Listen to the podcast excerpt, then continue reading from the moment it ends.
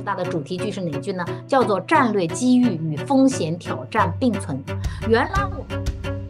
经济增长是任何一个政党取得合法性的最重要来源。这句话放在全球任何一个国家、任何一个点上都适用。如果你的资产不到一千万，不要卖掉房子炒股票或者投资股权。全球化，全球地球是平的，但是现在进入一个有线连接的导量化时代。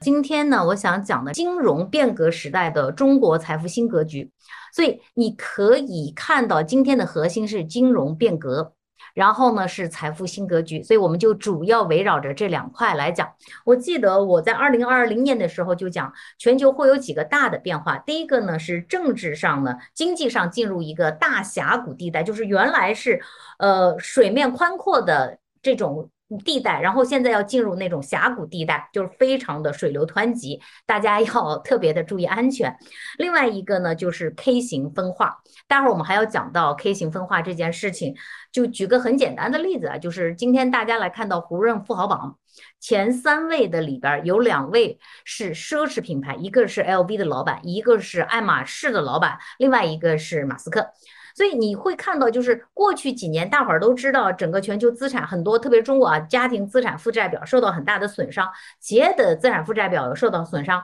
但是倒了很多很多的商铺，但是奢侈品一点都没受影响。刚才我在来进来这个直播间之前，又看到了爱马仕又要调价百分之八到百分之十。K 型分化，那么下面的一层呢，就你会发现就是 missing middle，中间层就没有了。消费上是这样的一个 K 型分化，社会上也是一个这样的 K 型分化。那么到了二零二一年呢，我给出的判断是中国经济进入了一个中年期。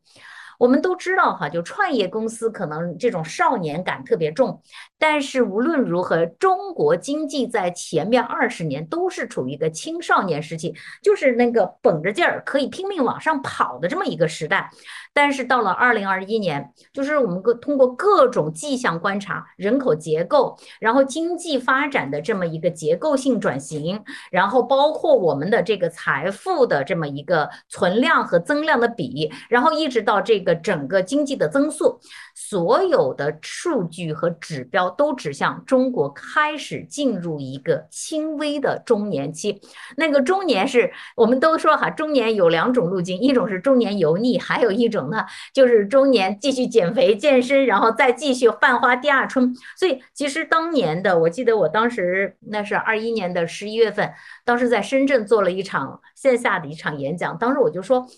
中国经济未来是。往少年一个中年往少年走，还是继续中年油腻？未来取决于后来的政策。那么，二零二二年大家都过得不是太好，所以那这一年呢，而且是全球的局面也发生了很大的一个改变，所以我把它呢称为叫导量化时代。刚才。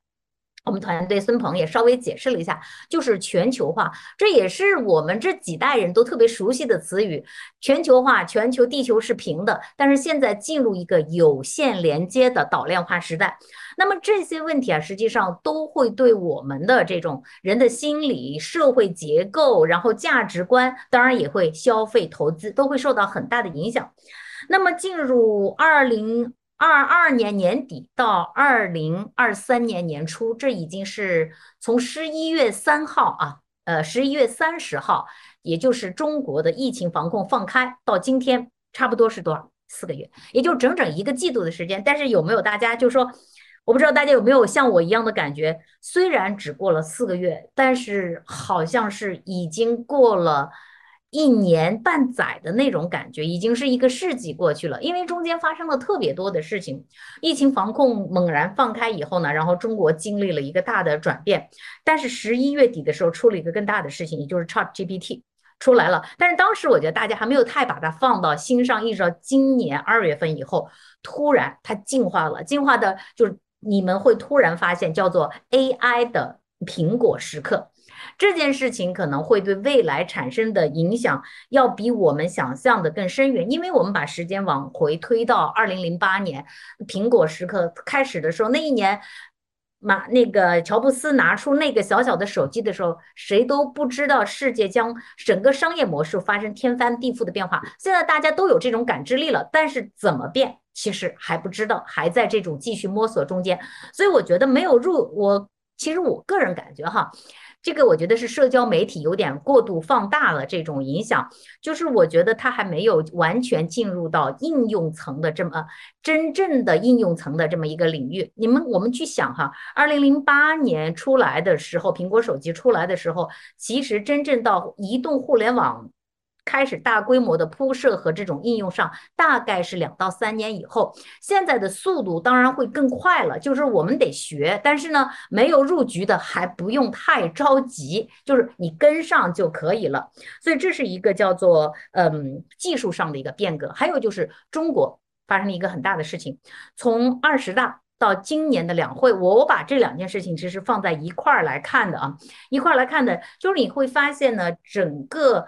过去疫情中间三年，我把它称为战时经济，战争的战，就是它有一点点那种战时经济的雏形，非常你会觉得非常的高度的集中化，高度的计划。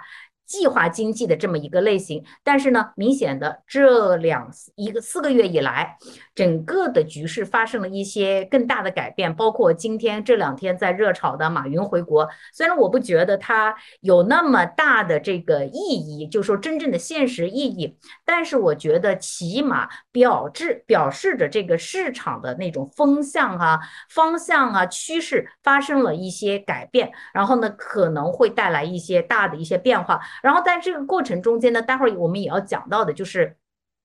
呃，这种转向是一种什么转向？是像回到八十年代、九十年代那样的转向，还是考虑今天这个导量化时代这种约束条件下的转向？是什么？待会儿要讲到的。然后最后呢，就会讲想讲讲，在这些情况的变化底下，哈，就是我们财富增长什么新格局。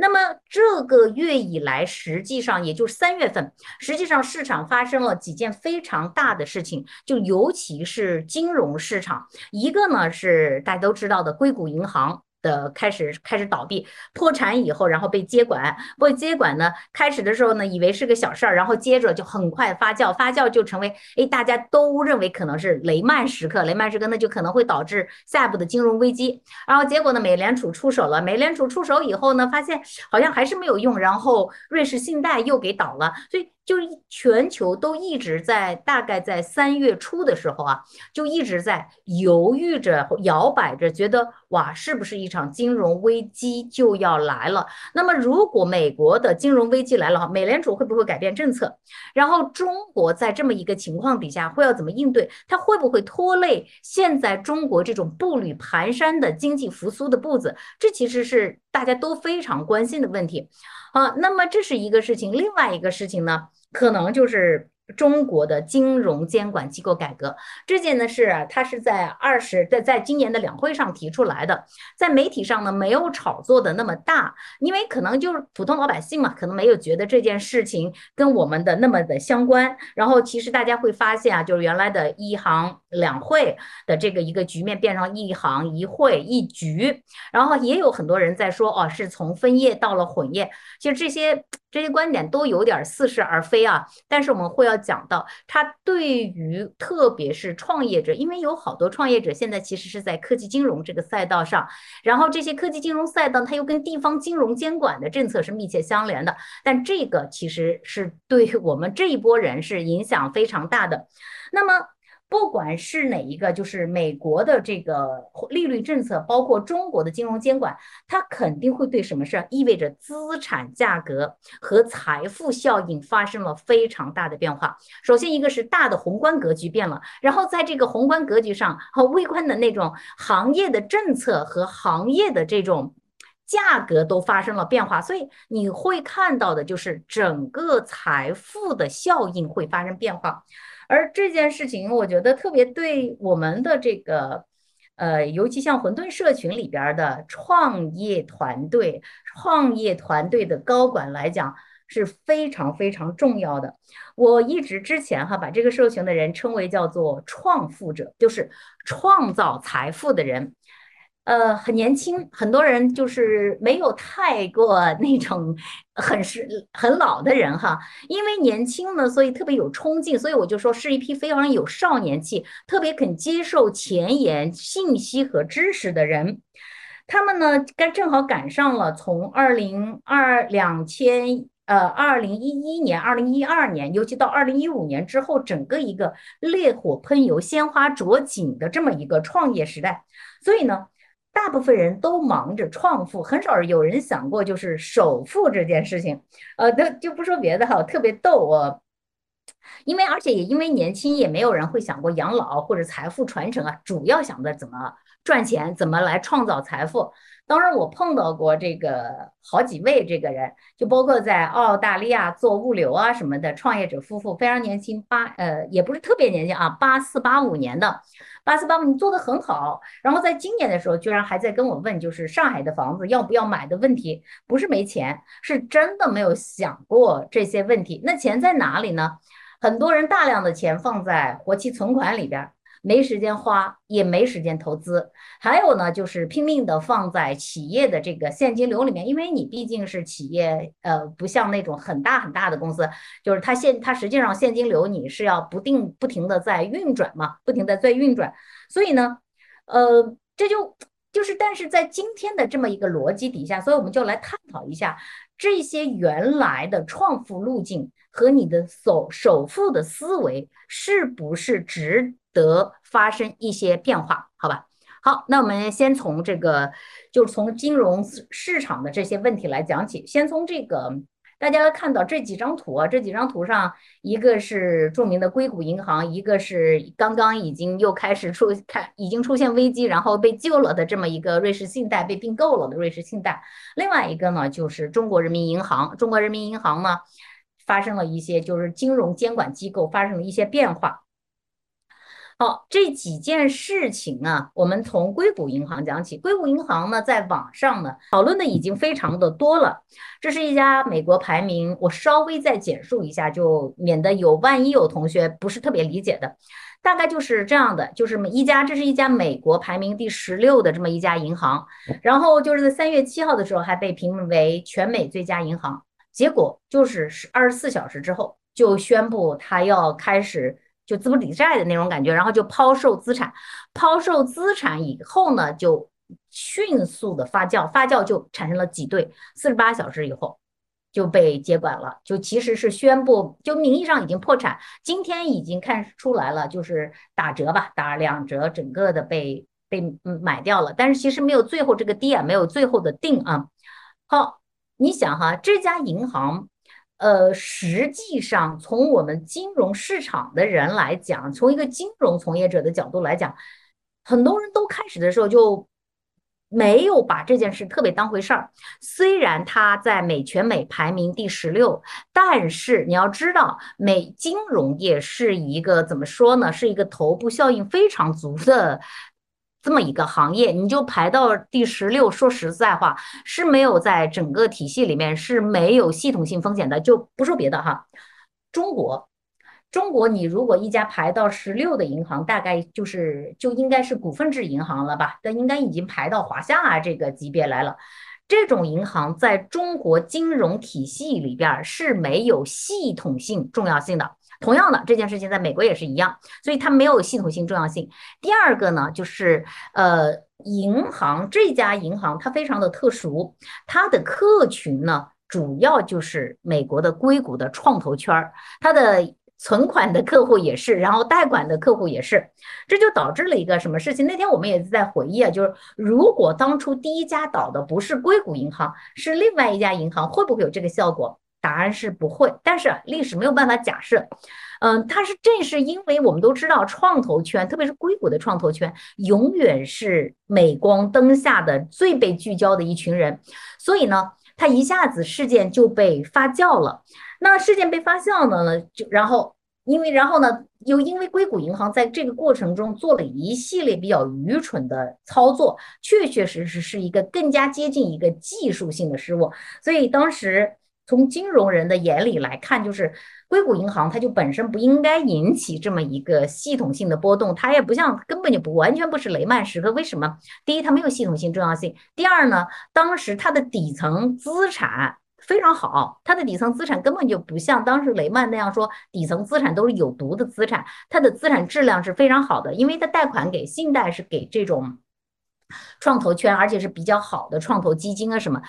基础资产是没有问题，而且呢没有怎么加杠杆，所以也不存在那种就很高的传染性，然后就是呃就多米诺骨牌效应，推倒一张牌，整个牌就翻了，就这些问题都是没有的。但是他犯了什么错呢？就是这个我为什么我在这里会写上就硅谷银行的危机是结果也是开头，它是什么结果呢？它整体来讲呢，它跟整个美国的金融监管政策和它的货币政策是有一定关系的。是这样子一个事情哈，就大概在美国的从二零一二年开始呢，金融监管就呃是因为是零八年零八年的金融危机，金融危危机以后呢，就采取了严监管嘛，严监管以后，然后到二零一二年，大家都知道金融监管的松松紧紧其实是一个博弈过程，然后紧了一段时间以后，那自然有金融创新的要求，又会去游说国会，然后其实又开始放。但是这个时候的放呢，它不是全面放，就是那种对有系统性、重要性的银行，其实抓得非常非常紧的。这个时候呢，美国的监管就采取了一个叫“抓大放小”的政策，就把那种大银行管得很紧，但是小银行说白了就是它的流动性啊这些方面就没有太过没有太过去管了。然后大概在一八一九二零年呢，就一直一直就往下放得很松。好。硅谷银行其实就在这个期间涨起来，然后二零二零年又碰了一个什么事儿？这就大家都特别熟悉的，就是六万亿这件事情。六万亿水放出来以后，大家都知道，六万亿的水你放出来以后，就包括我们那些普通家庭啊，包括企业啊，你领了补助以后。你不会存在床垫子底下，你会把它存到银行里，对不对？那创投企业也是，企那时候所有的 VC 啊什么一下子都有很多钱，就拼命的投，拼命的给高估值。好了，企业拿到钱干什么？一样的存到银行了呀。所以这个时候呢，硅谷银行就拿到了大量的非常好的那种，就拿到了很多存款。存款多了以后，这就是它的负债端，那它要去匹配它的资产端啊，它怎么匹配的呢？这就是这个也是就是好多金融圈的老炮儿啊，就是在说，呃，我们前两天跟那个熊猫交易员，这也真的算是金融圈债券圈的老炮儿了，啊，就跟我说，他说他们啊，就是。VC 圈是老手，但是呢，结果搞了一群这种债券交易的萌新，就是比较萌的，就是非常非常年轻、非常没有经验的这群人来做这种这种业务。也就是他们在 VC 圈里可能是老炮儿，但是在金融纯银行业务上真的没有太多的经验，所以他们就做了一件什么事儿呢？一方面呢，拿了很多存款进来以后，你因为银行本来就是做期限错配业务的。但是呢，这个错配，这个错配你要配的还是比较有技术，因为你活期的存款，特别你也知道，这种创业公司的，这里有好多创业公司的创业公司，你拿了钱以后，你这种钱你碰到风调雨顺的时候就钱拿得多，碰到风不调雨不顺的时候，你是要拿来发工资的呀。然后你稍微业务不好一点，这种钱你是要随时动用的，所以其实流动性需求是很高的。但是呢，当时呢，他们就把这笔钱投在很多那种长期，你买国债是没有问题。但是呢，因为债券的利率期限越长，然后它的利息就越高嘛，所以很多人他们就把它大量的投在这种十年期，尤其是三十年期的这种那个债券债券上面，所以就发生一个比较大的一个期限错配，而且呢，这个期限错配呢，就是就是有点过了。大量的钱投在这种就没有流动性的债券上面。好，如果按照当时不加息，就是那么宽松下去也没有问题，因为这边负债端你还是可以吸纳到很优质的资金嘛。然后这边反正也不动，然后就就我们就顺利的吃一个利差就 OK 了，就吃一个期限的利差。这本来是个好生意，就又没有风险。没有想到呢，美联储突然就是从二零通胀上来了，二零二二年就开始转向，然后就开始的加息，加息以后就导致一件什么事情呢？你们就这就是非常基础的金融知识，利息上来以后，债券的面值是下跌的，就是所以，我原来在你比如说在国债的利率二点几的时候，三十年国债一点几、二点几时候买的国债，买的国债，现在你现在一下子加到五。加到五，这就是一个特别简单的一个国国债的一个算法啊。三十年国债大概要亏一半，面值要亏一半，所以呢，这个时候呢，就是账面它的资产端就发生了很大的一个冲击，也就是账面的资产就有很大的损失。但是实际上到这儿，这件事情真的从金融圈的角度来看，还是没有什么大事儿的。为什么呢？因为这种短期的。短期的那个价格波动，只要你扛得住啊，这这就是我稍微讲多讲一点点金融，这就是为什么我老是跟呃我们团队的小朋友们讲的，这我就说要他们即使看对趋势，不要做看对趋势，不要做期货的一个原因。我说，除非当你特别成熟以后，为什么呢？只要你一上期货就是加杠杆的话，上那种期货期权的时候，这时候时间就不是你的朋友，是你的敌人。好了，同样的这件事儿，回到这个，回到回到这个硅谷银行里面来。实际上当时的操作呢，就是当时我们发生这么一个期限错配的现象，然后我的资产端已经开始坏了，开始已经有亏损的时候，然后呢，这边呢又发负债端也发生了一些问题，发发生什么问题呢？因为美联储加息，经济形势就不好了，然后呢，货币它没有继续放水了，就也没有钱了。好。硅谷的，就是越是处在大家都知道，越是风口上的猪，风停的时候，它跌得最快。所以这个时候，其实美国经济也是硅谷也是晴雨表。所以这个时候呢，硅谷的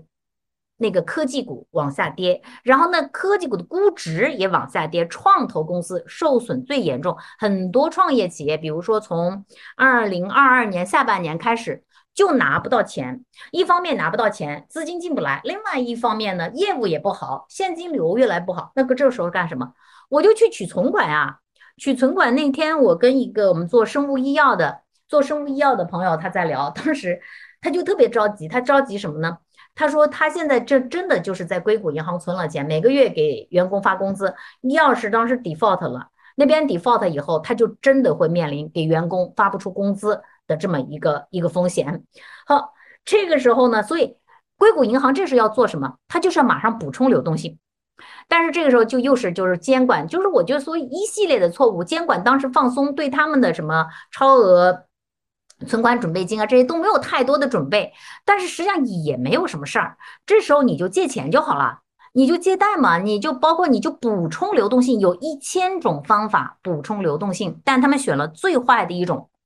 哪种最坏呢？就是，其实我觉得这件事情对很多企业特别有启示哈。就是我们借钱的时候是要大张规模的借钱，还大张旗鼓的借钱，还是悄悄的借钱？他们就选取了大张旗鼓借钱的这么一个方法，就补充流动性。然后呢，就是我把这个他账面当时有债券亏损了十八亿，其实这个亏损额不算特别的大，但呢，他把它卖掉了，而且是就是公开市场上卖掉了。公开市场，当时我们当时都讨论过特别多这个问题，这真的是非常迷啊！这件事情到现在也没有人，没有谁讲得清楚为什么会发生，就是就真的应该是比较初级的错误。因为你可以，比如说我亏了十八个亿，我现在寻求一个买主，我把这笔钱卖给你，哪怕我亏的更多一点，但是。鬼子进村要悄悄的进来，进来补充了流动性，这件事情就基本上就过去了，就不知道把它补充流动性就过去了。然后或者你找这个找监管，找金融监管部门去谈这个，把把情况说严重一点，这些都都是可以谈的。但是他们在公开市场上一炒作，而且大家又知道就是。emo 这个词儿，特别是现在有社交媒体，啊，加上还是硅谷银行，还是创投圈，所有每天都被聚光灯打在底下，所以你一开始你一宣布，你宣布要在公开市场上出售这笔亏损的钱的时候，大家都知道你流动性出了问题。本来你是一个小窟窿，然后现在你就想哈，这个就是去年诺奖得主的那个。呃诺奖得主的里边的那个理论，就是银行挤兑理论。结果今年就活生生的发生在市场上。它什么意思呢？你去想哈，假设你我们那时候，包括我周边有很多朋友，我估计今天社群里边也有好多这样的朋友。你们的朋友当时在硅谷银行是有存款的，是不是所有的投资者都马上 call 你说？赶紧把钱取出来！为什么要全钱取出来？其实这个账上它其实本来是有足够钱，一般银行它只要就是你够应付，比如十个人里边你应付一到两个人的这个提款的。提款的这个现金就够了，但是现在大家都在想一个事儿，我不能最后一个去，因为只有八个人到九个人拿得到这个款子，最后我可能变成拿不到，所以我赶紧去，每个人都是这么想的，所以十个人都冲过去，说说不定十二个人都冲过去了，他就应付不过来了，这就是这就发生了这个挤兑，发生了挤兑的现象。好。一挤兑到挤兑的时候，基本上就那就真的是真的是没有没有办法了，然后就就火速的就就被就被接管了。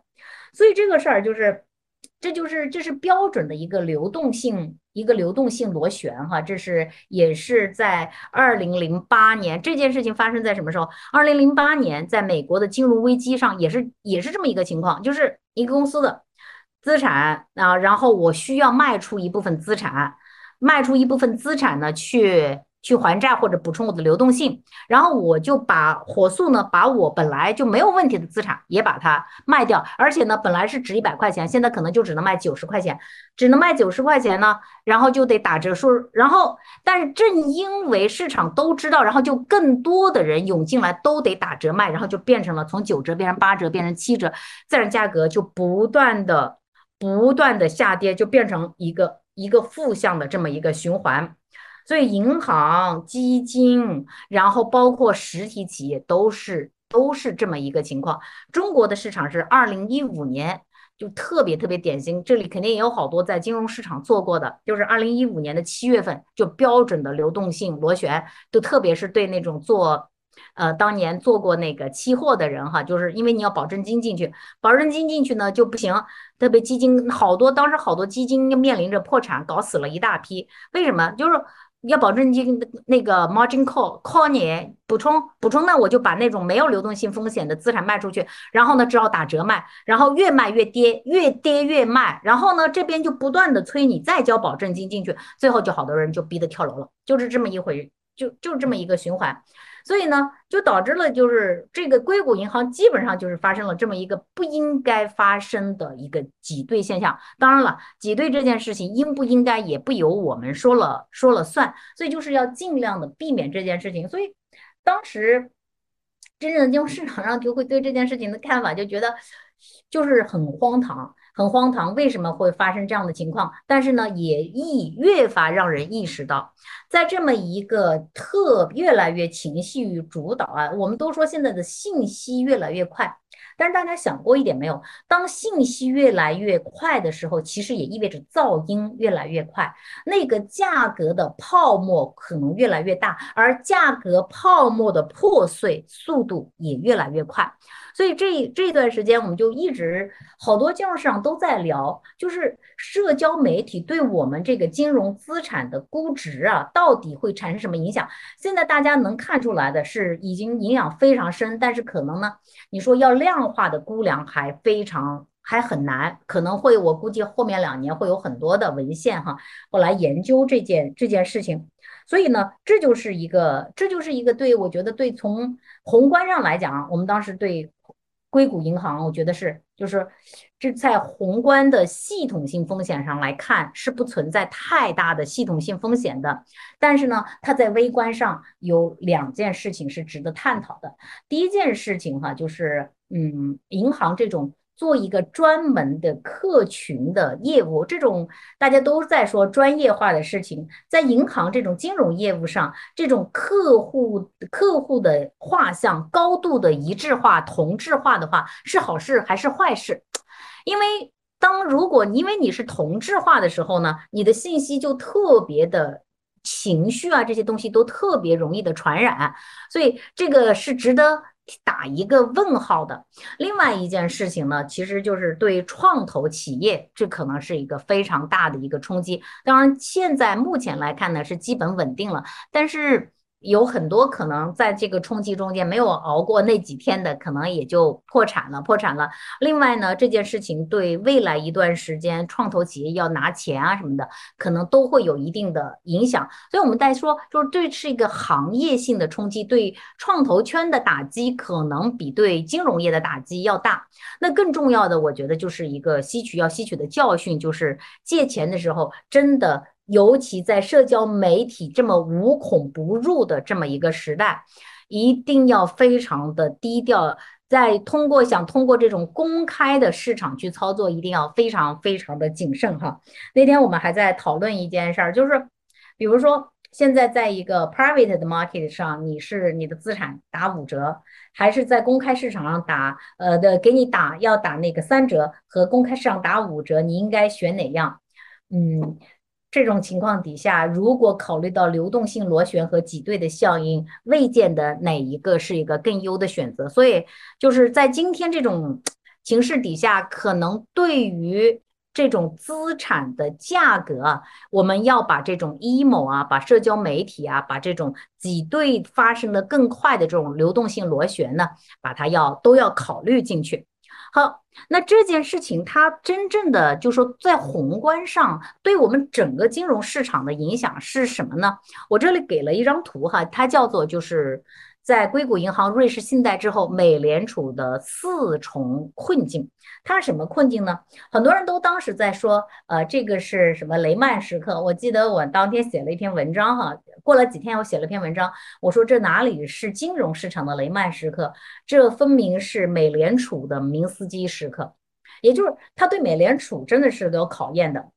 我们都知道，就是从一个央行的一个政策、货币政策来讲，它无非就是几重目标嘛，应该有几重目标。第一个就是要控制通胀，第二个呢要保增长，第三个呢要维持金融稳定。然后呢，当美国的它会做得更好，它要维持短期的金融稳定。因为为啥？你看，因为你短期的金，尽管这几个目标中间。特别是短期稳定和长期稳定中间经常是相悖的，但是你如果短期的稳定没有维系好，比如说挤兑让它发生了，可能就会影响到长期的金融稳定。但是实际上你比如说你现在维持了稳定，可能也会影响到长期的金融稳定，所以中间目标都是都是有冲突的。好的，当时呢就把美联储逼到了一个逼到了一个特别尴尬的份上。我记得那是那是三月十。呃，三月十多号事情发酵的比较厉害，然后三月美联储是三月二十二号要决定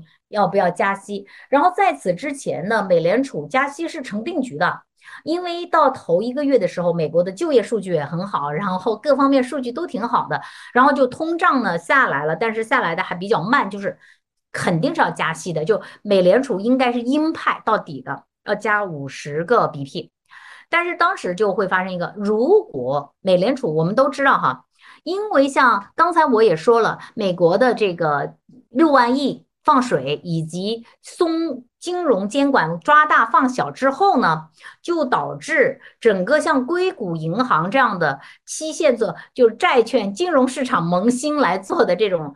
基线高度错配的情况，它不是很罕，不是不是罕见的。当然，你说一定是萌新吧，也不能这么说，因为它当时它毕竟有利益嘛，中间就是轻轻松松赚一个利差。没有想到，因为没有想到美联储加息的步骤来的这么快，就是现在整个经济的节奏变得很快，有时候你就来不及调整。所以这也是当时市场有一句话说，就如果你厨房里看到一只蟑螂，肯定这个厨房里不止一只蟑螂。所以就是硅谷银行这样的事情在中小银行里面会非常的普遍。那么这个时候你就要考虑了。然后呢，美国呢是美国是两大引擎，第一大是金融，第二大呢就是创新。而这件事情，如果我继续加息的话，对哪个会有最大的打击？第一个打击的肯定就是创投企业，肯定是硅谷啊。那整个就经济承压，然后这种金融圈和这个创投圈就赶在一个浪尖峰尖浪口上，这两个是是他们的增长引擎，也就是。你继续大力的加息，虽然能打通胀下去，但是呢，损害的是自己最有利的两个臂膀，要不要？要不要打下去？好了，这就是一个就是促通那个促进增长这件事情，而且呢，啊，更重要的就是金融，如果把一堆中小企业都搞垮了，搞的就是像八七年那样子，就储贷危机，搞垮一千多家银行。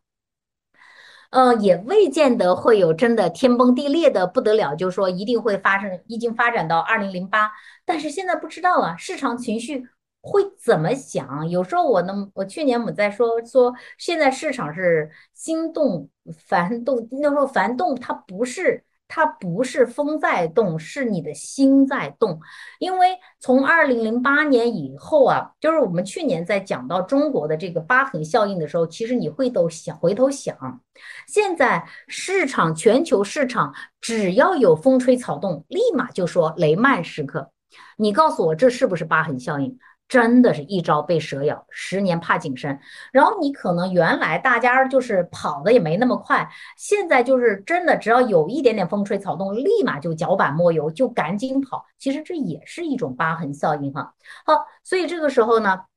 好，所以这个时候我们就会，我们就会发现哈，我们就会发现，你是美联储对美联储的考验就过来了。中小如果继续加，中小银行都有窟窿，经济下行呢？而经济下行呢，它会导致这个窟窿变大，那不加通胀下不去，老百姓受不受得了？企业也受不了。好，如果继续加，可能短期的金融稳定，你可以想象那天要加五十个 BP，那第一天、第二天的那个那个美国股市肯定狂跌，然后金融股肯定就给你肯定给你来的跌停，然后美国又是一个金融为主的这么一个金融是支柱的，所以会导致各个行业都发生信心的一个崩塌。但是你不加，长期这个窟窿肯定更大，那怎么办？就反正就是当时就是美联储就陷入了这么一个一个困境里面，所以就是反正就是暗起葫芦那个浮起瓢的情况会继续下去。所以当时美联储做了一个决定，当然也是我们都猜到了哈，就是说大概它会加二十五个 BP，一方面呢就表示。我还是鹰派的，我要控制通胀，但是呢，我也对金融市场，就是我还是 care about 这个金融稳定的，所以呢，就我就暂时做点让步。当时我跟我们中国那个央行一个原来主持货币政策的哥们儿，我们俩聊天的时候，当时我们俩就是在几天前，我们俩就都讨论，我说肯定是二十五个 BP，为啥呢？我们当时还说了一句笑话，怎么说的呢？就没事儿，现在嘛，就是先按下去通胀嘛，对吧？先要保，还是表示要鹰派立场。等通胀下来一点，经济不行了，咱再降息来得及呀。现在就你还没有到，就是当时好多人都说要降息，我说不会，一定不会。我说等经济真不行了再降息来得及。好了，这也就是你看啊，这叫是什么呢？就是得过且过，就是你经济金融市场是按下葫芦浮起瓢，经货币政策你也只能是这样子按下葫芦浮起瓢的这么一个。那这个意味着什么呢？这个就意味着哈，过去持续了十多年平稳的美国的货币政策的环境要结束，美国的名义利率啊，一定水平会浮动的非常非常的厉害。那这意味着什么？就大家都知道，就是金融资产的价格等于你的现金流比上你的利率，比上你的利率，你的现在你的分子。波动的开始会波动的非常厉害了，那你会导致你的整个分数怎么样？会非常波动的非常厉害。所以我就说，就是你进入了一个，就像你的资产价格进入了一个坐飞机碰到气流层的一个情况，会颠簸的非常厉害。就是你要坐稳了。好，这里呢，下面一张图就我们可以看到一个，就这是美国的呃通胀和利率水平。这里面其实要稍微纠正一下，就中国市场上特别大的就两个认知哈，就是利率没有用，就是我们会老听到就是降息没有用。就我再说一句话，就是就利率，当我们说利率是什么，就是资金价格，只要有市场经济头脑的人就说，我说呃在市场经济上价格没有用，你一定不会同意我。比如说。卖不出去这件事情不，只要价格低，一定能卖出去。那你可能会问我，我一筐烂苹果我也卖不出去啊，我价格再低零，我可以这样，一筐烂苹果我配你，你买一筐烂苹果，我配你一个一筐好梨子，你买不买？一定买得出去的，对不对？这不就什么？这不就是负利率吗？你看负利率多了，连日本这种什么低欲望社会，通胀都起来了。好了，这是第一个。第二个就是美国在紧缩，中国不能够不能够不能够那个不能够不能够宽松。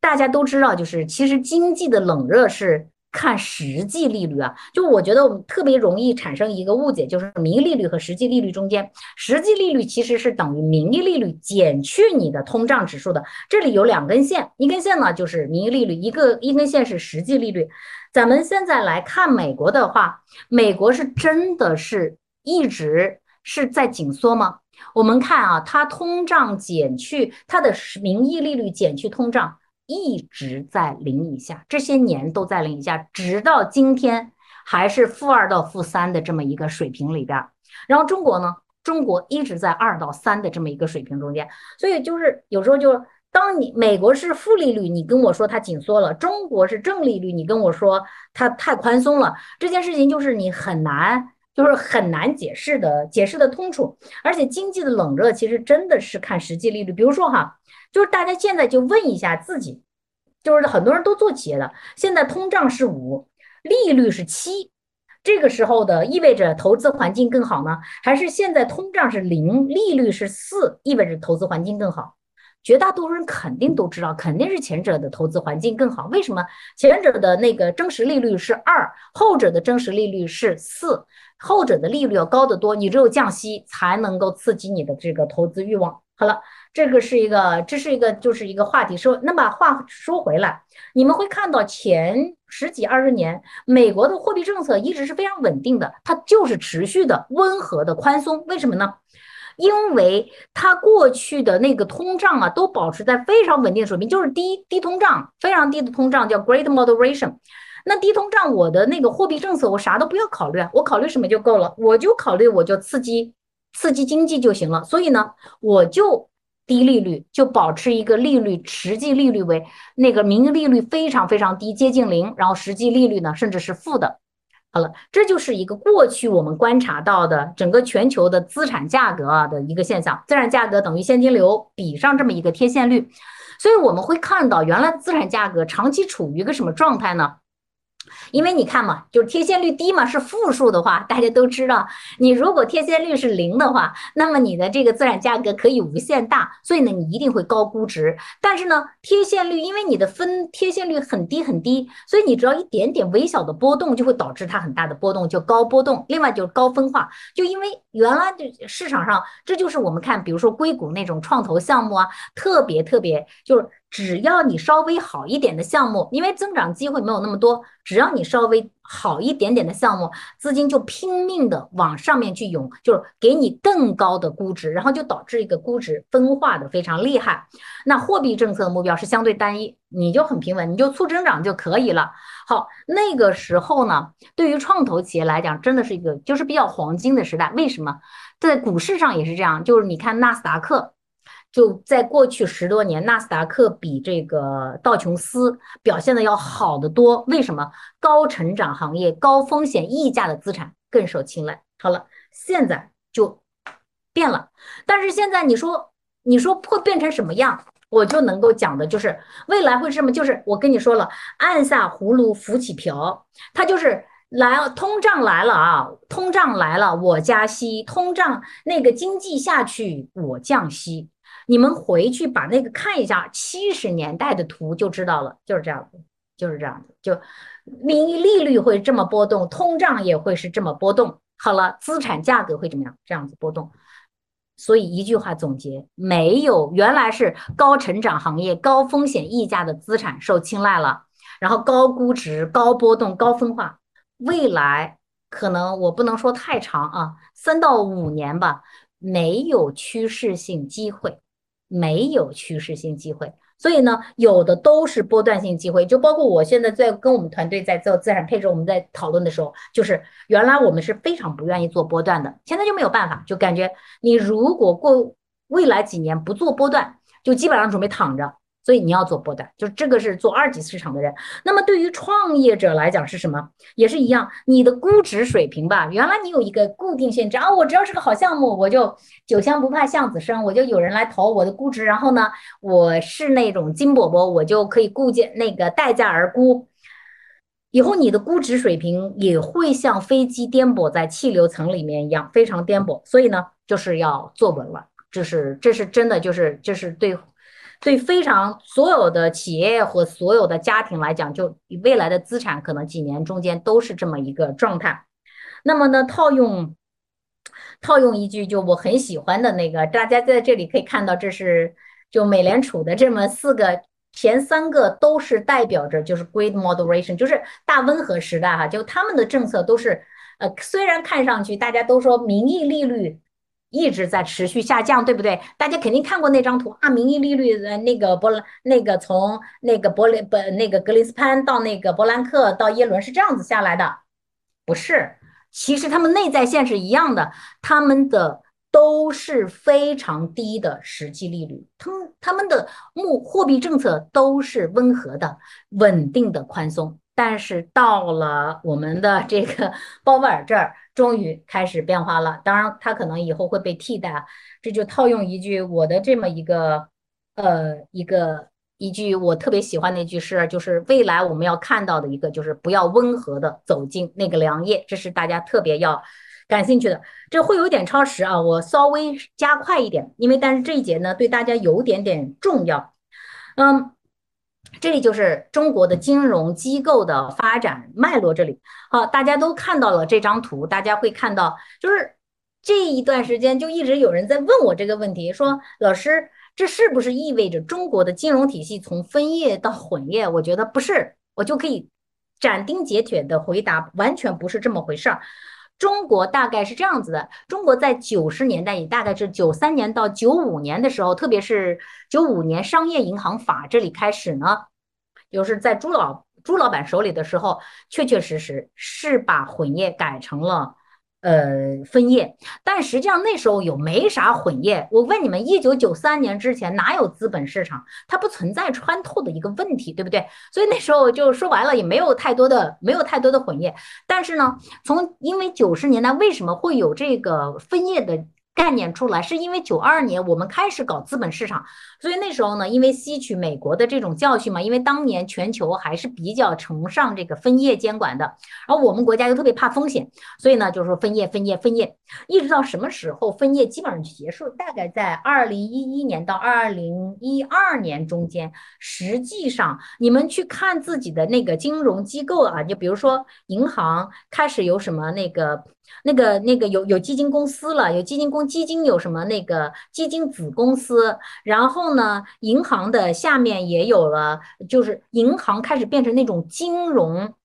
金融那个控股控股金融集团的那种形式的时候，实际上已经是混业了。你像现在哪个，比如平安。就是我们用牌照来嘛，你比如说现在几个大的金融，平安，你说是不是多元的金融机构？它也有银行，它有信托，它有这个资管，它有基金。然后工商银行，工商银行里面虽然最大的银行是业务，但是它有投行业务没有？有啊，它有那个基金管的基金公司没有？它控股了多少基金公司啊？所以这些东西呢，就是就是早就是混业了，而且已经混了十来年了。那么。我们今天干这件事情是什么呢？防风险，这个是待会儿还要讲到的，就是就是这个是二十大以后啊，到一至三被两会期间被特别强调的一个一个大逻辑，就是去年二十大以后到今年三月份，我当时也是在跟线下跟很多朋友在聊天的时候呢，我跟他们用八个字说，经济政策上有一个大的变化，叫做外忧更甚。外面的忧虑更甚了，保持内稳，要保持内部的稳定。那么金融防风险就变得非常的重要。所以在这么一个前提底下，我觉得好多事情啊，就是你是可以在这种大逻辑底下得到预判的。比如有一阵子他们就跟我在谈，就是说说金融开放啊，资本账户开放这种事情，我说会先放一放。为什么呢？因为当资本账户如果猛然开放的话，你可以想到。就是这个风险很难防，金融风险是最难防的，所以在这么一个大逻辑底下，这个步子一定会非常非常的这么一个谨慎。好，那这就是一个问题了，就是防风险、防金融风险。你们去看哈，从二零一七年我们嗯中国就是搞各种各样的金融防风险以来，没有哪一次的中央文件里面不把防止金融风险作为一个重要的议题。那这一次就给了一个脉络，叫怎么防？怎么防呢？我也是六个字。六个字啊，可以记一下：穿透、集中、严格。怎么防金融风险？穿透，穿透的意思就是原来因为是混业，所以它很难。就是原来原来我们分业监管的时候，你们是有一句话，不知道你们知不知道，叫做“谁家的孩子谁家抱回去”。所以呢，就就就大家就都不管。这个时候是否有有没有风险？我给你们举个例子。好多人都经历过二零一五年的那个事儿，因为这件事情，因为当时我们是参与的比较深的，所以当时印象特别深。量身是什么意思？就是当时呢，是呃在金融市场上发生了这样一件事情，就是当时有你们还记得吧？有好多什么几千亿的伞形信托，有场外市场，场外市场的就那种融资融券啊，就杠高杠杆率非常非常的高。啊，那个，但是那个场外市场其实有好多钱呢，是银行通过这种各种各样的信托计划什么就流进来的，但其实这在监管上是不被允许的，不，因为你是分业嘛，你两边的钱是不能够流动的。但是呢，就通过各种各样的通道嘛，特别是像中国的那个信托机构，还有各种信托计划在里面扮演了比较有 tricky 的这么一个通道的这么一个角色，所以就层层的就包装包装包装，所以呢。当时有很多钱，当时有人说过，说可能银行的钱在里面有能够达到达到几十万到二十多万亿，但是呢，这个是谁来管这件事情？那当时证监会急得要死，急得要死，为啥呢？因为你这种股市垮了的话，好，股市垮了的话，那肯定就会要股市垮了的话，你肯定就是要归证监会管。但是呢，他钱，但是信托和银行，银行和信托的钱又不受证监会的管理了，那就没有办法协同。最后后来是国务院总理出面来召开了这么个一个协调会。好了，你看这就是分业监管中间的这么分业实际上的混业经营和分业监管中间的一个一个风险点，这种肯定要防。还有呢，就后来什么，你像什么第后来什么，你看泛亚，泛亚是一个就标准的，因为好多金融机构啊，比如说。前几年闹出事儿来的 P to P，还有什么小贷公司，还有地方三方财富管理机构爆雷的，基本上这些其实都是属于地方金融局管的，但都都爆雷了，就这就不用说了，对吧？所以呢，这就是地方批的。然后呢，对于高层来讲，就是你地方批的，然后呢，上面开屁股的时候我来，谁干呢？你也换你，你也不干。所以金融监管上实际上是没有什么地方和中央区分，所以金融监管上要去地方化。还有一点，这就是所以，然后呢，还有一个就是新的技术冲击底下，就有很多这种灰色地带，灰色地带。然后呢，所以现在的金融监管就是一把一股了全把它拢过来，也不谈你什么这个什么谁家孩子谁抱走了，我的孩子全都是我孩子，全部一把管起来。所以呢，这就金融监管上会去地方化。然后呢，新技术冲击，就大家不要想着就未来还有太多的这种灰色地带，灰色地带会越变越少了。还有一条呢，其实就是要保证金融行业的这个一个血脉纯正，这是什么意思呢？就是对民营企业，我觉得这一点特别特别的重要。因为呢，大家都知道，我们未来呢，中国资本市场要成为增长的引擎，这句没有问题。但是很多人要要把这件事想清楚，这是国家要的引擎啊，同学们，技术创新、制造业升级、国家安全、粮食、能源、国防，你不能成为。企业搞钱的一个工具。之前呢，咱们中国是好多民营企业做的很聪明、很漂亮的呢，是它是就做利用上市公司来作为一个融资平台。然后你比如从原来的德隆系到后来的明天系，包括后来出事儿的海航系、安邦系，都是这样子的类似的套路的打造，利用上市公司来做打造、打造那个融资平台。这种情况呢会被严加控制，所以就整个是防风险，防的什么风险呢？也就是。我都一句话来总结，就是资本市场跑马圈地的时候结束了，没有那么多信马由缰的机会，所以党要大家好好深耕自己的一亩三分地，就是不要老想着收租这件事情。所以呢，这也就是我在这里呀，这是从我们的这个整个，这是央行的几大佬哈，几大佬到今天的易纲，到今天易纲，现在这个金融监管局的这个人选还没有出来，还是个还是个谜题。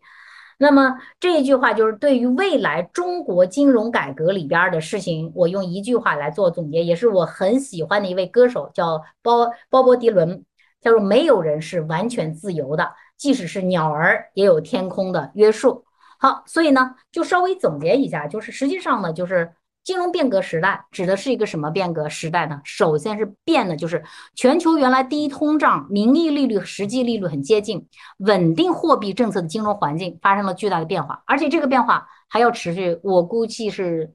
三年打底吧，就我觉得会要到五年以上，五年以后不敢讲，就是我现在还不能判断，也许更长。另外呢，一个就是中国的金融监管机构改革，就双峰。监管啊，就双方监管，一个是审慎监管，一个是行为监管。什么金融消费行为？就原来大家可能以为是服务业消费服务行业的一些事儿，它会纳入到这种金融监管的范畴里面了。还有就是地方金融机构呢，职能是虚化的，还有混业经营、混业监管、强监管，这呢就是整个的金融变革时代的一个大的一个呃一个环境。所以你会看到，就是这个情况底下。呃，这种情况底下呢，所有原来我们对于资本市场的预期，对于全球资本市场的预期，对于我们企业的估值啊，这些东西都需要有一个重新的认识。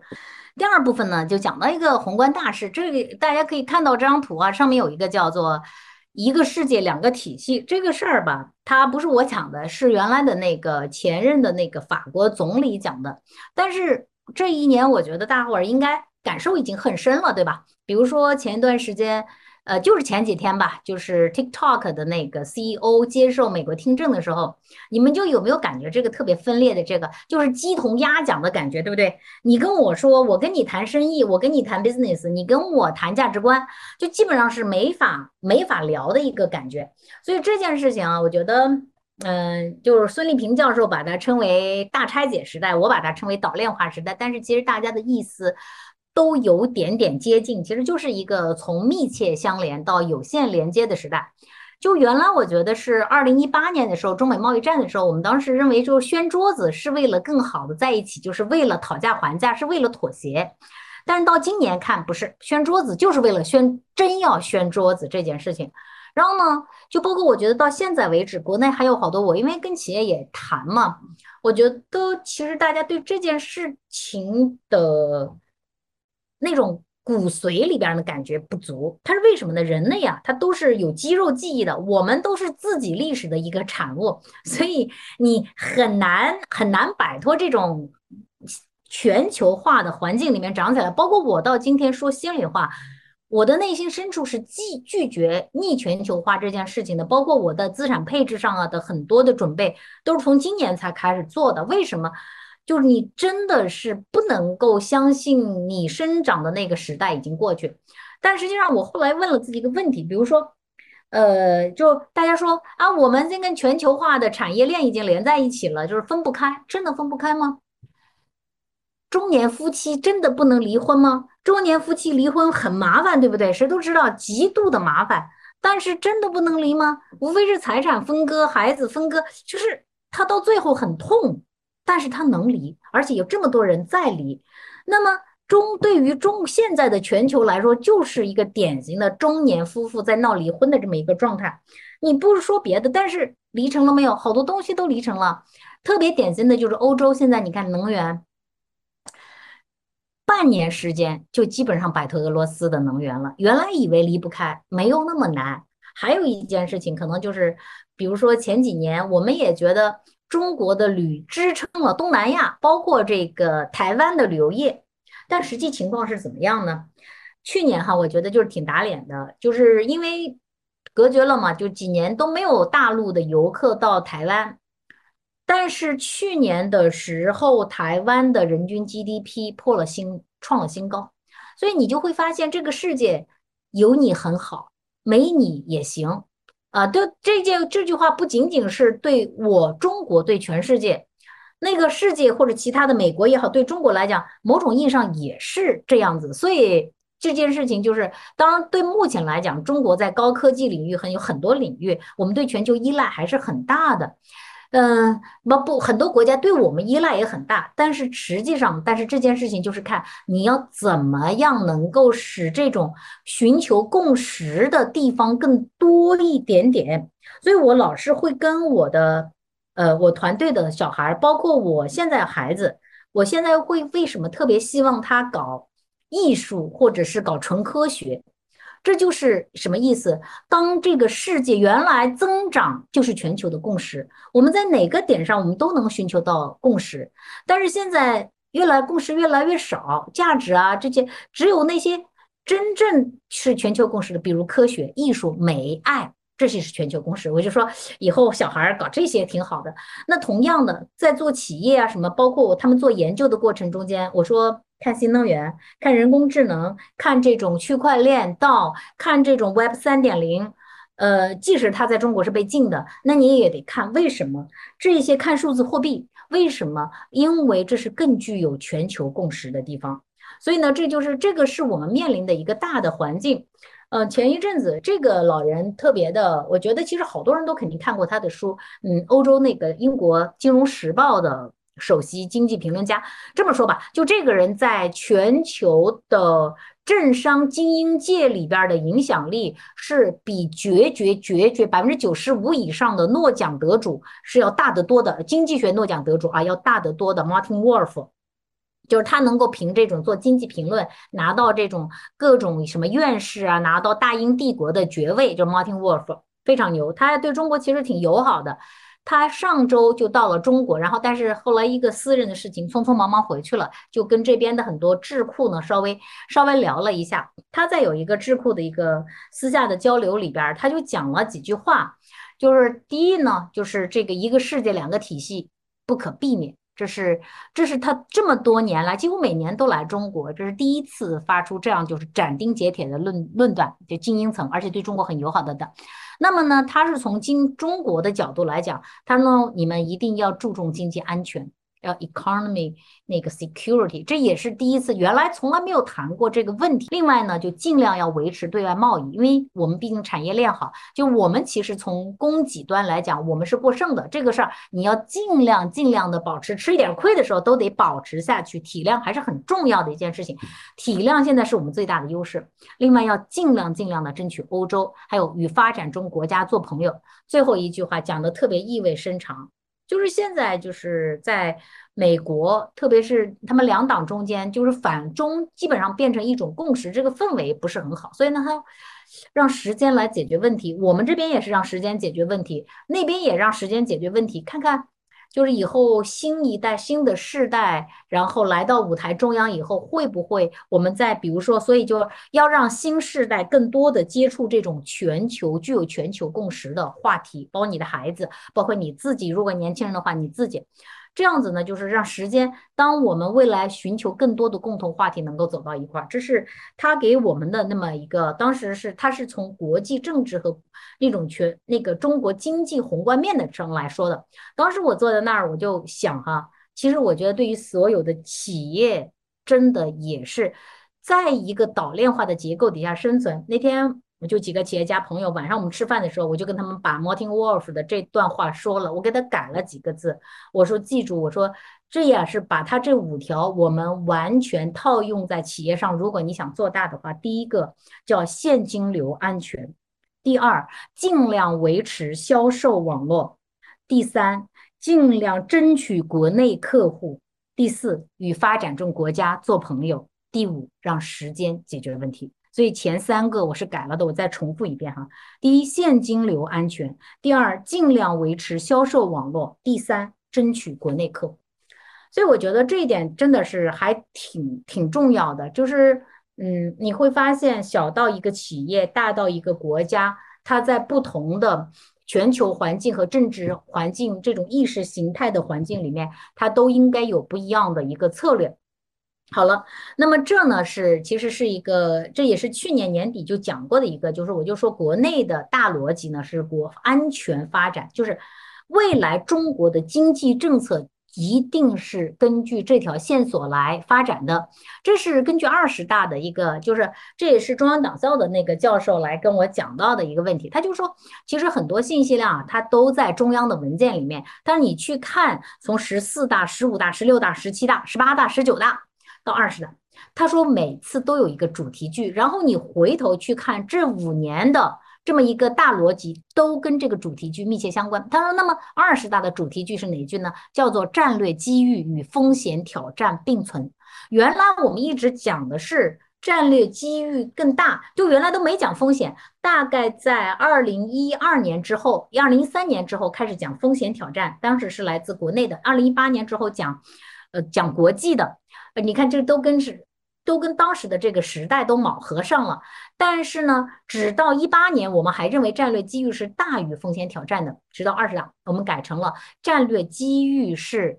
跟风险挑战并存的。好了，那战略机遇你对应的就是要发展。你再说这个事儿也知道，就是任何我原来也讲过一句话，叫做经济增长是任何一个政党取得合法性的最重要来源。这句话放在全球任何一个国家、任何一个点上都适用。中国不例外，没有那么多例外。好了，但是呢，这个时候它有了一个约束条件，就是当中国有面对风险挑战的时候，你要维持安全，安全是第一的。这里面就包括几个，你比如说你不能被人卡脖子，然后你被卡脖子有很多种，技术上被人卡脖子。能源被人卡脖子，粮食安全上被人卡脖子，我们国家比如像大豆就不能够自自给自足啊。然后人均的蛋白，你知道我们人均蛋白的占有量，比如肉啊这些东西，主要都依赖进大蛋大豆啊，呃，就中国人的蛋白摄入主要依赖进口啊。对，吃米大概是能吃饱的，就有袁隆平这样的 这种人在，就大概能吃米能吃饱，粮食是管够的，但是蛋白不够。对，蛋白不够的，那那这就不行啊，这就不是一个健康的一个经济体啊。所以呢，这里面就是你要统筹发展与安全，但是谁在前谁在后？安全在前，发展在后，所以是安全的发展，是安全的发展。所以这里边就导致了，就包括我们刚才说的那个，我就说为什么金融市场要防风险要摆在第一位。就是这样子的，所以就是不包括未来，就是什么，只要你能够维护这几个安全的发展路径，都是有利可图的。所以那天我们在在我们也是直播哈，就跟那个中央党校的教授在我们的公号做了一场直播里边，我们俩就聊天儿，他就讲到就三大安全，三大安全上都是很有机会的。第一个是国防安全。然后就好多人就会问我，就那个就军工股那能不能做？我说国记住哈，这里面它有几，就是有好多条线索，千万不能够根据一条线索去做你的资产配置。比如说军工、国防安全，国防安全的意思是这这条产业链上你有巨大的机会，做企业的人这个。链上是有机会的，但是呢，这又需要很大的很大的资金量，这不一定你是能去干的。但是对于股民，对于那种做资产配置的，说我能不能配国防、配国国防军工股，不能，很难。为什么？当时这也是说，我就说，在所有的 business model 里面，to G 的 business model 是最不稳定的。为什么？因为你的那个 G，一个 G 它就是一个大 B，这个 B 它具有在你的谈判中具有绝对的。绝对的议价权，所以你是没有议价权的。所以包括他拖不拖你的款，然后他给你多少，他给你多少钱，然后甚至领导换了一任，等你的都会导致你的整个的商业模式改变。所以那么那这个没从企业的角度来讲，可能做几年也就够了。但是你从买就是做资产配置的角度，这就不是不是好的。就是哪怕是个伟大行业，可能也是平庸的投资。但是。那从做企业的角度，什么行业？那这种上面有没有机会？当然有机会了。所以我当时说，你你去看准这个这个行业里面，国有当然会占据那种会占据大的份额，但是在这个里面，它必须有很多民营的来去填补中间的产业链上的小节点。这就是机会啊，这就是机会。那同样的，就是什么芯片那种任何卡科技上的，然后任何能源上的、粮食、粮食农业上的，的。这些都是有很大的机会的地方，所以不是说没有机会。任何一个，我还是相信，任何一个时代，任何一个约束条件底下，都会有自己的新机会长出来。问题是你不能够凭着自己那种长出来的肌肉记忆，去用你原来的方式去来干事儿。好，这个呢，就是我说了，就把这一段可以讲的很多啊，但是呢，我们稍稍把它收一收，我跟大家主要讲一下。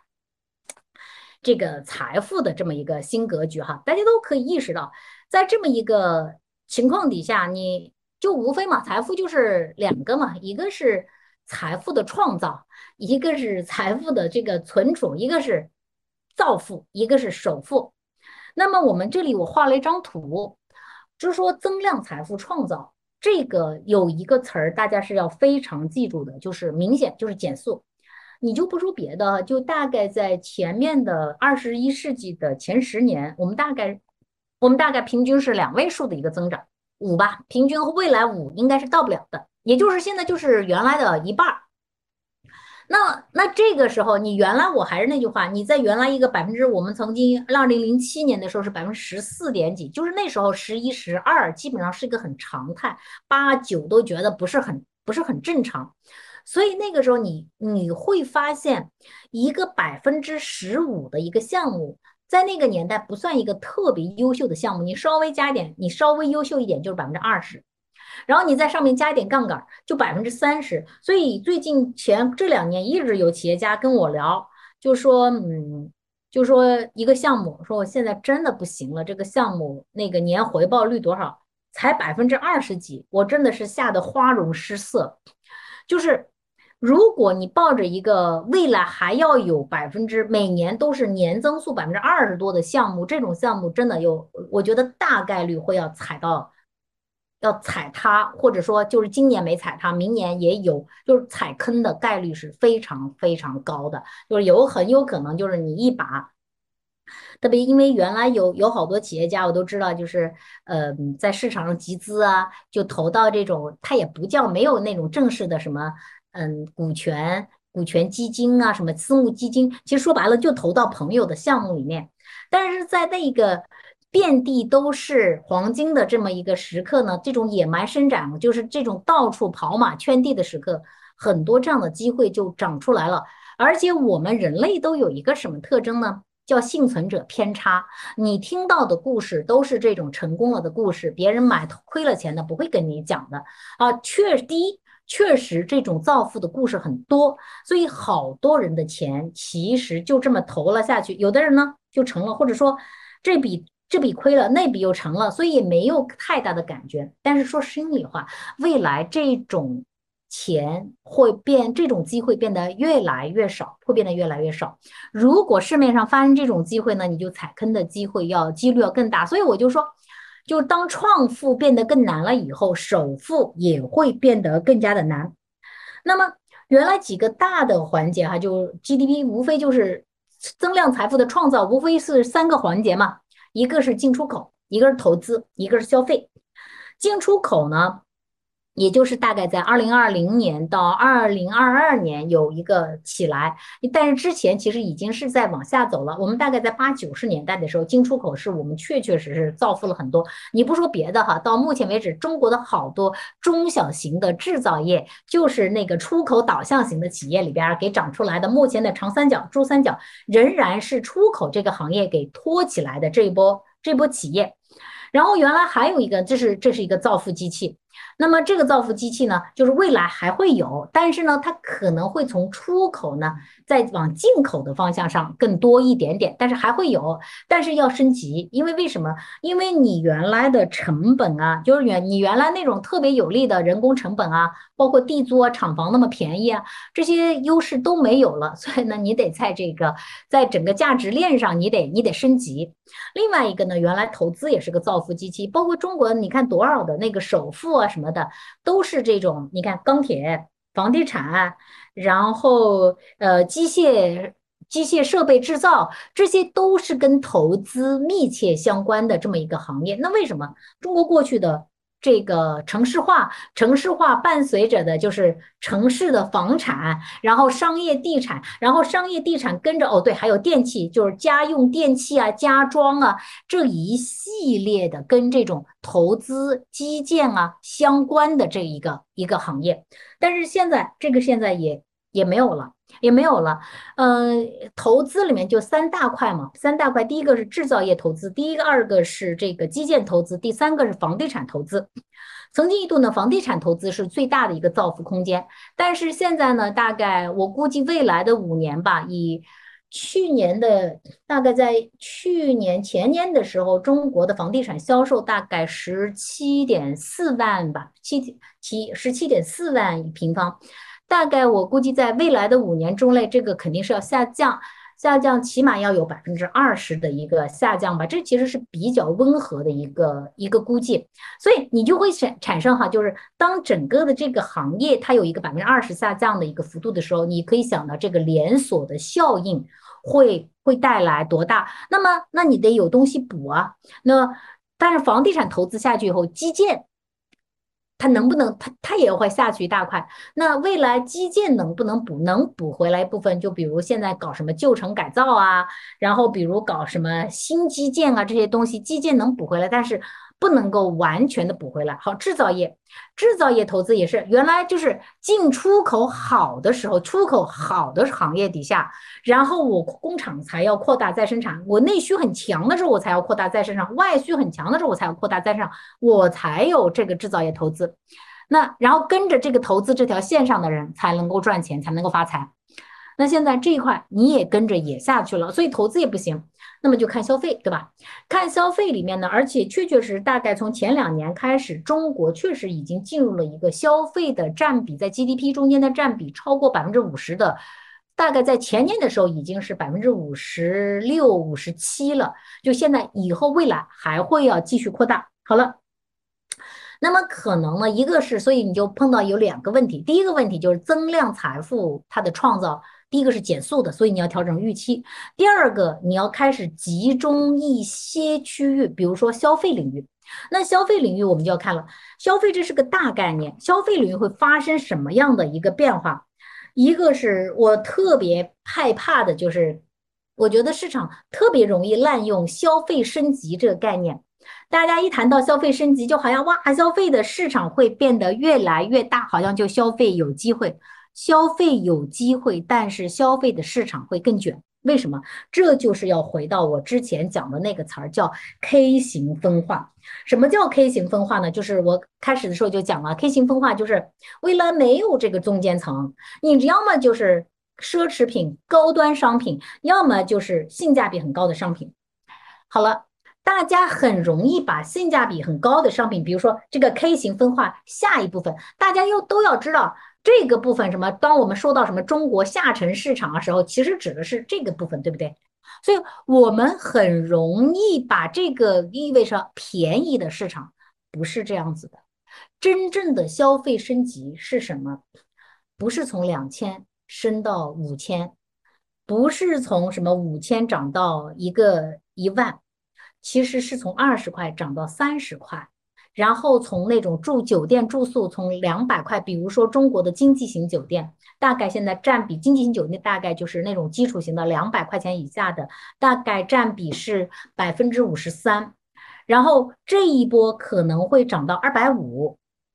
三百，就往中端的这个酒店来走。中端的原来两百到四百的，涨到四百到六百，是这样子的涨。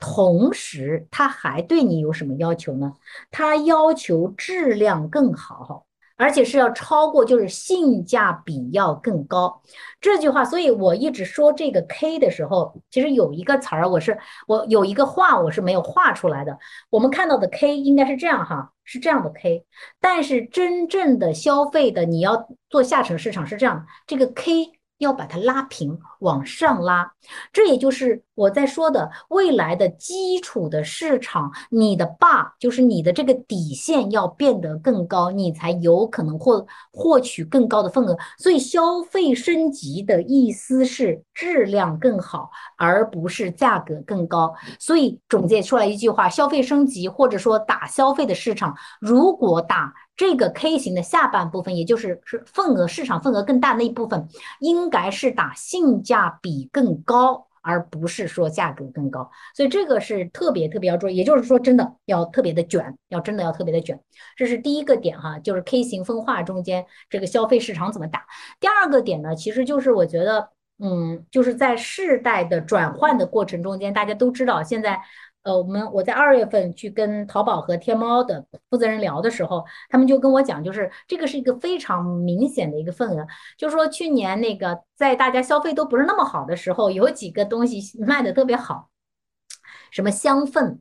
因为香氛是什么？就是香水哈，呃，就是现在大家很多人做化妆品，做化妆品的时候呢，就是大家都说什么口红啊这些东西都非常的呃规模化，而且标准化。基本你不同的品牌，它主要是在营销渠道上不一样，其实你的货都是在几个厂里边拿的，但是有一个不太一样，就是像就是什么东西，所以呢，你这个时候呢，你就是那种那种你在。品牌营销上可能就你要对平台依赖，对流量依赖更大。但什么东西能跑出来？一些独立品牌，什么地方能跑出来？他们说香氛，香氛就是因为香调这个事情啊，它是非常私密化、非常个性化的，所以这些地方这就是一个。就是你说 一个香水，原来我们就买个什么香奈儿五号啊，就一个广告，买个那个迪奥的沙丘就好了。现在不是，越来年轻人他追求叫调性，叫个性化。这样的东西就是叫我们把它称为，其实，在社会学上有一个名词，就是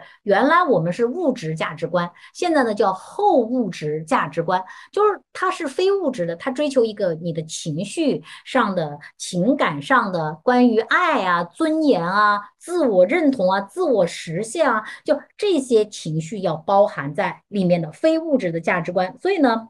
这就是这就是就是说。这就是另外一个，就是在你的打打在打消费的叫消费的市场上的时候呢，你要把这种非物质的价值观和世代转换的这些东西要放进去。所以，创未来我们会看到很多有意思的地方会在什么呢？就是小机会星星点点不断的涌现出来，但是很难在一个增速往下走的时代。然后又各不断性价比的追求越来越追求高的时代，然后个性化和独立性、非物质的价值观更高的时代，大的品类很难跑，小的品类会层出不穷。小的品类会层出不穷，所以我们会看到一个很有意思的现象，就是在消费的这个赛道上会非常的拥挤，但是经常会有起起落落的这种小的品牌、小的那种产品涌现出来，还有有的产品可能是现在根本就没有的，现在根本就没有的，就是需求是可以被创造出来的，所以在增量财富减速的这么一个。时代里面，这是我看到的是，首先是消费，另外还有一个点呢，我觉得也是特别有意思，就是数字化，它确实就是现在一定要特别的快速的运用数字工具，任何因为没有办法，因为大家都转到了线上，然后转到了线上以后，线上的工具就是这就好像原来，嗯，现在不用数字工具就有点像什么呢？就像原来。你的一个村里边不通水电煤卫一样，然后你的那个村没建高速公路一样，未来数字工具基本上就是我们的高速公路网，就是你不使上去，可能你就停在自己的这个村子里，然后就会慢慢的枯萎下来。所以，在一个减速的大环境里面，我会看到很多小机会长出来，而且肯定是在消费端涨得更多。那投资端在哪里涨呢？投资端真的就是跟着几大块吧。第一个就是我觉得是国家安全。能源安全、农业安全、国防安全、投资这些里面，甚至会有泡沫。一切新技术泡沫都是可能投资的地方。但是呢，泡沫的意思也就是就是就是你要做好一个心理的预期。当我们再去往投资这个领域里面挤的时候，你就要知道这个财富，你的这个就开始我说的，你的那个创业公司的估值会非常的颠簸，你的泡泡吹起来会会非常的快，但是破灭的也会非常的快。好了，那这个就是讲到我们下面要讲到的一个问题，就是关于存量财富的一个问题。存量财富，首先我觉得我这里面我对它有几个判断。第一个呢，就是存量财富的管理一定是在加速的过程当中，所以呢，首先就是财富管理是一个好赛道。我记得是在五年前的时候，那时候我跟就是我们号称中国宏观第一人宋国清老师跟宋老师聊，宋老师那时候是说五年后，他说呃资资管市场要涨三倍，就看来他还保守了，现在已经不止涨了三倍了，跟五年前。三年多前，下已经不止涨了，不止涨了三倍。那么今天站在这儿，我们就往三年看，我觉得起码还得翻一倍不止。那么这肯定就是，你就那么你以三年来算，那是个什么意思哈？就是这个行业可能是百分之二十以上的一个涨幅，在相对于一个平均增速是百分之四点五，可能不到百分之五的这么一个经济体，你们说这是不是好行业？这肯定是好行业。所以财富管理的是一个大机会。但是财富管理里面也有一些问题，就是这是高门槛的行业，你稍微搞不好就是要进牢房的。呃，我记得二零一四年，我记得那时候就是真的所有的人都在谈互联网金融，包括连光华都天天开 P to P 的论坛。当时我们在我的朋友圈就发过一篇，发了一条朋友圈哈，现在应该还能翻得到那条朋友圈。我这要有人进班房，有人要掉脑袋的。目前来看呢，有人掉脑袋没掉脑袋，我不知道。进班房的人应该是已经是一大批了，就是，所以呢，就是财富管理，这也是我那时候跟金融啊，就是中国一直这，所以这就是有跟中国的一个很多体制，这我们以后有时间再聊哈。就是金融行业呢，中国一直是一个官办金融体系，不要想着这种事情上去分一瓢羹，这种事情上是分瓢羹，你就比如说这这个金融大家都知道啊，就是经济的血脉。你说血管你管还是他管？就这件事情就要想的特别的明白。这件事情如果想不摆不正自己的位置的话，是要出问题的。但是财富管理，尤其是在财富，你们要知道哈，越是高利润、高门槛的行业，现在还就没有被还没有完全被数字化。为什么？因为它原来利润高。所以行业壁垒就高，行业壁垒就高。当然，你就想我能够躺着挣钱的时候，为什么要去改变？这就是建设一个新城，永远比改造一个旧城难。但是现在走到哪里了？现在就是走到了这个，你该建的新城建的差不多了。你说原来那种什么淘宝平台啊，什么社交媒体平台现在差不多了，要么以后就是在 AI 这个上面有突破。这些新技术上突破，但是它还是在应用。中国肯定是在应用层面突破，你也不要期望它在这个基础的基础的这种尖尖端的技术上有什么突破。应用层面突破，那好了，那么就意味着这种高利润的、有高门槛的 entrench 的这种行业，已经进入了一个数字化改造的。好时期，而这个行业又处在一个高速增长的行业里面，所以我就老是跟他们说，我说财富管理大行业里面的 supporting 的这种在数字化过程中 supporting 的行业是有机会长出来的。好，这是第一个。那么第二个呢，就是关于，这是关于在存量财富的管理里面，它会产生的一些行业的这么一些效应，它加速。另外一个呢，我们就会看到整个资产的配置的比例要发生很大的变化。原来的中国的那个，就全球其实也都这样哈，就是房无非就是房产、金融资产。那金融资产呢，可能就比较多，你会包括什么信托，包括这个保险，包括股票。债券、黄金、大宗商品，然后包括可能很多人还有什么呃，甚至玩期权的那个期货的，那就都是做大宗的。还有呢，就是嗯，现在呢搞数字货币的，还有呢古董、名画，然后钻石这些呢都被还有古那个古那个字字画这种古玩，这些都叫另类资产。现在当然还有数字，就数字货币、数字资产。你看这些呢，都叫做金融资产。那这一块，说实话，中国其实不发达。然后还有一个呢，就是银行存款。中国在前些年基本上就房产，就是所以那天我们我在跟人说，我说就是未来就是在要在财富管理这一块要多下一点功夫的时候，我说哎呦有点晚，根本就不晚。为什么不晚呢？说心里话，到二零二一年之前，中国财富管理行业吧，就说兴柳虽虽然在涨，它基本上就是跟着中国经济的这个一个涨幅。在涨，为啥？大部分钱你就配到房产上就对了。然后你要是能够在一线城市配的话，那就更是对上加对。但是这个逻辑它确确实实就是到了二零二二年之后都就被打破了。有两点，第一个呢就是被打破，就是能够这些拥有房产的人在一线城市就能买的地方的人，基本上把两套房子的名额就就给你两套房子名额嘛，已经买光了，这爹妈的可能都用的差不多了。然后呢？另外，那你积蓄的钱你怎么投？这就是一个问题。第二呢，还有的人就百分之百都基本上都在房产上面，然后金融资产配的很少，而房地产未来就会面临一个问题，就分化会非常严重。嗯，这是这也是我们原来讲课的时候就讲过的，我讲过的一很多次的一个笑话。这真的是也不是笑话，真的是我朋友自己的实际案例，就是好哥们儿，这是中国非常顶尖的宏观经济学家，我不报他的名字哈。他就是就是他回国，我就让他买房，买北京的房。然后呢，他当时因为在美国回来，你可以想象那种心情啊，就看到北京的房子这么破还这么贵，就受不了，就不买。拖到最后觉得实在受不了了，已经涨了好多倍了，涨了好多倍，买了。我就跟他说那个，然后他就在金融，就是你在在金融街买，那时候十四万吧，十四万。然后我就说呢，他说太贵了。然后呢，他说要考虑什么孩子上学啊，什么什么的，要要家里四个人要住啊。然后结果就买在六环那儿。然后我们吃饭的时候，我就跟他说，我说兄弟，我说我说六环也叫北京吗？他说他买在北京。我说六环也叫北京吗？这话说的是很讽刺，因为是朋友，但是真的就是实话，就是因为你按照城市化的一个定义的话，像在六环那个地方，比如平谷啊，往往那头走的话，还不要到，还不要到平谷，就是往六环那个地方叫沙什么的，我我忘了那个名字，那个地方的每平方公里的人均人口只有多少呢？一千左右。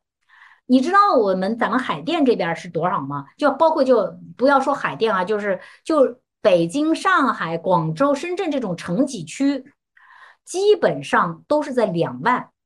到五千的，就都是比较少的地儿了。所以，就你从全球城市化的定义来看，每平方公里的人口密度要达到一千五百到两千才叫城市。所以，就是你虽然是抱着一个北京的名称，但实际上你的那个城人口密度都不到，那你都可以想象啊，那里不会有商家的，你外卖也不会送到。为什么？你外卖员跑你那儿不合适啊，所以我就说，我说这个就肯定就是这个从保值啊什么的角度就不合适。那么全球来看也是这样子的，我就说那个现在就是北京也好，就这些城市，未来以后就我说五环的城房子，五六环的房子还有可能跌，但是二三环的房子它一定还得涨。尤其我说你当时要买在那个金融街的话，那就是好上加好。为什么？它就是稀缺的，所以就是。所以这个哈，就是这是一个，就是它分化会非常厉害。那么这一分化会厉害的话呢，就你就很难保证你开的盘，你买到的，你能买到的房子，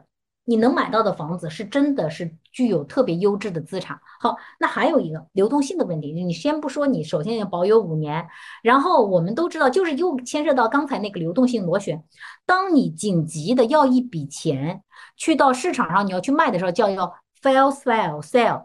火上的那个就是加急的那个加加速的这个出售，加速的出售的时候，你肯定嘛就打折嘛，你打不了不打那个骨折也说不定就是那个就各种折，就各种要要骨折的打打下去，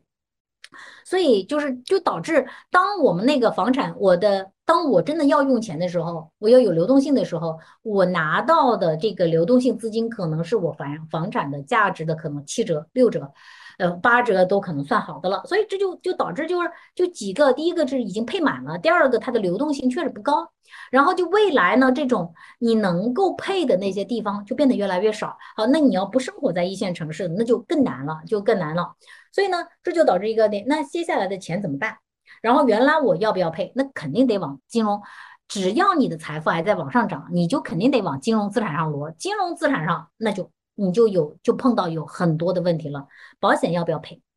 然后那个要赔多少？然后你，然后你现在的那个信托要不要配？家庭信托，我跟你们说一个就让我大吃一惊的事情哈，就是我我们刚好刚刚发了一篇文章，就是讲家族信托，就是张楠这个家族信托被击穿以后，公号发了一篇文章，专门讲这件事情。然后其实我们也是自己在在做研究的过程中间发现，其实一百万美金，也就是六百多万人民币吧。就基本上可以搞一个家族信托了，然后我们就做了一个调研，做一个调研就调研我们的用户，当时调研出来就是特别的，就是诧异哈。当然他就说，就是香帅，你们用户都是啥用户啊？里面有百分之五的人是有家族信托的，然后大概有百分之十一的人表示就说有点想搞家族信托。后来我一想，这个词儿对不？基本上是对的，为什么呢？因为它的门槛没有大家想象的那么高，也就是六百多万美六百多万人民币。那么我们当时做过，我们做过三年的调研，到最后一年调研的时候，我们用户里面大概前百分之，就是你要迈入前百分之十的用户，大概大概要在一千六百万到一千八百万的资产。这个，所以所以你就想，所以他大概拥有一百几百万的这么一个流动性资金。这个是很有很有可能的，很有可能的。所以呢，就当时就我就特别的意识到哈，就是真中国的很多家庭里面，实际上他是对金融资产，是我们也没有这种概念，也没有这种意识。所以就就现在开始，但是你会发现，你越来越多的精力你要放在保存财富上面，因为原来赚钱大家觉得容易，然后呢，我就我不行就买房子，买完房子现在房子买不了了。买不了了以后，要么就去国外买，国外又牵涉到汇率问题，还有就你的买的房子是不是好？这个说实话，还有 info，这有一个我们在金融资产配置上有一个叫 home bias，就是百分之全球都这样子啊，就百分之九十多的我们的钱呢会放在本国的 domestic 的资产上面，就连美美国也不例外，美国人也是这样的。你美国的你没有什么任何呃资本资本账户的约束，你随时都可以买全球的各地的资产，为什么不买？就是。因为你想哈，克服语言障碍都是一个很大的问题，所以他大概百分之九十多的人就无论如何都是 home bias，甚至更好玩的是，好多人还甚至偏好自己本地的一个资产。你买房子肯定买本地的，还有连买股票都喜欢买自己本省的这种，呃，本地的这种跟自己连得更近的股票，这就是这种心理因素了。好了，原来呢我们要房子不够了，我们就要么放点来金融资产上为一个小 lesson，然后呢大部分放在银行存款上面。好了。那银行存款现在就面临一个特别大的一个问题，呃，放放银行存款，这是真的有证据的哈。二零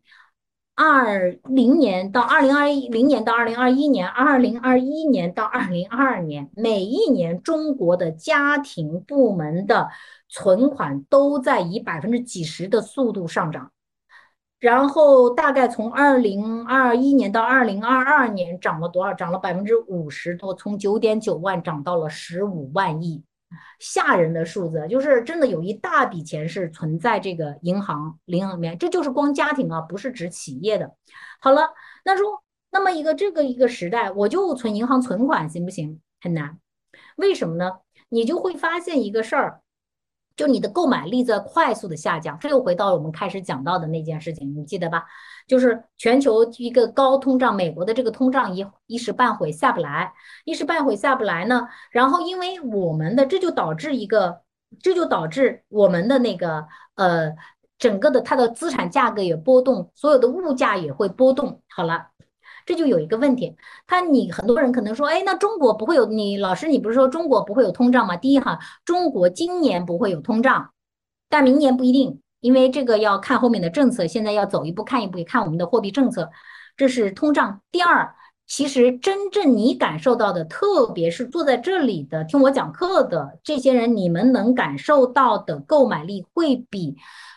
G CPI 会感受到的更快，为什么会这样？因为比如说哈，你就因为全球的资产价格波动，它就会导致汇率的波动，汇率的波动就表表你的那个进口商品的那个价格会波动的很厉害，而其实，在整个的物价的计算里面，你要知道，中国的 CPI 的计算里面，权重的调整是很重要的。我们现在里面它主要猪食品类，什么菜篮子工程啊，然后包括什么猪肉的价格在里面占有很大的比重。因为我这一部分的消费啊，这些东西它整个在整个的消费的盘子里面，它没有那么大，但是你就会感受到非常大的差异。这个我当时我给我的学生，我们是二零二一年的时候，我讲了一个词儿，我说要他去研究一下这件事情。我说以后的通胀哈，它不是叫做我叫分层通胀，就是你会就我举个最最简单的例子，大家不知道去看那个滴滴打车，可能很多人都用滴滴打车的软件，你们有没有意识到现在比如快车啊这些其实没有太大的涨价，对吧？包括还有拼车各种。但是专车涨价涨得非常的厉害啊！对，以后其实就是你要为你的质量的溢价会越来，它会怎么来控制通胀？我们看这个消费分层吧，消费分层它要保底层，保中间，然后保中底层。但是越往上，每一层质量的溢价会抬得更高。你越往上走。你会感受到的溢价就会更显著，这其实就是现在美国也是这样子的。比如说，我的很多同学他在美国，他们就是原来四十多万美金一年的收入，他说。就到餐馆去吃饭，你可以不去啊，你再回家吃啊。你要到餐馆吃饭，就是涨了百分之六七十。就未来中国也会这样的行，所以这就导致一个什么呢？你绝对会感受到，即使没有通胀，你也会感受到你的银行存款的购买力下降会更快，更不要说你能配到的以后在国际市场上的购买力会下降的更快的更快。然后你当时只要你想做一个资产的全球配置，你的孩子想出国什么的，你就会发现哇，钱总是不够的。好了，这句话呢，另外一个呢，就是我们岛链化结构底下，现在你全球也看到了，怎么今年俄乌战争啊，未来中美这种这种乱七八糟的事情，就会发现安全资产的那个所有钱呢，达到了前所未有的高度，所以这就就让我们就意识到一件事情啊，就是未来你在这些事情上，你一定要花费更多更多的心思。就我总结了一句话啊，时间有点太紧了。就是首富创未来创富与首富两手都要硬，两手都要硬。给你这里面我结我总结了两个逻辑。第一个呢，创富的时候你要阶梯性创富。我的阶梯性的意思是什么呢？就是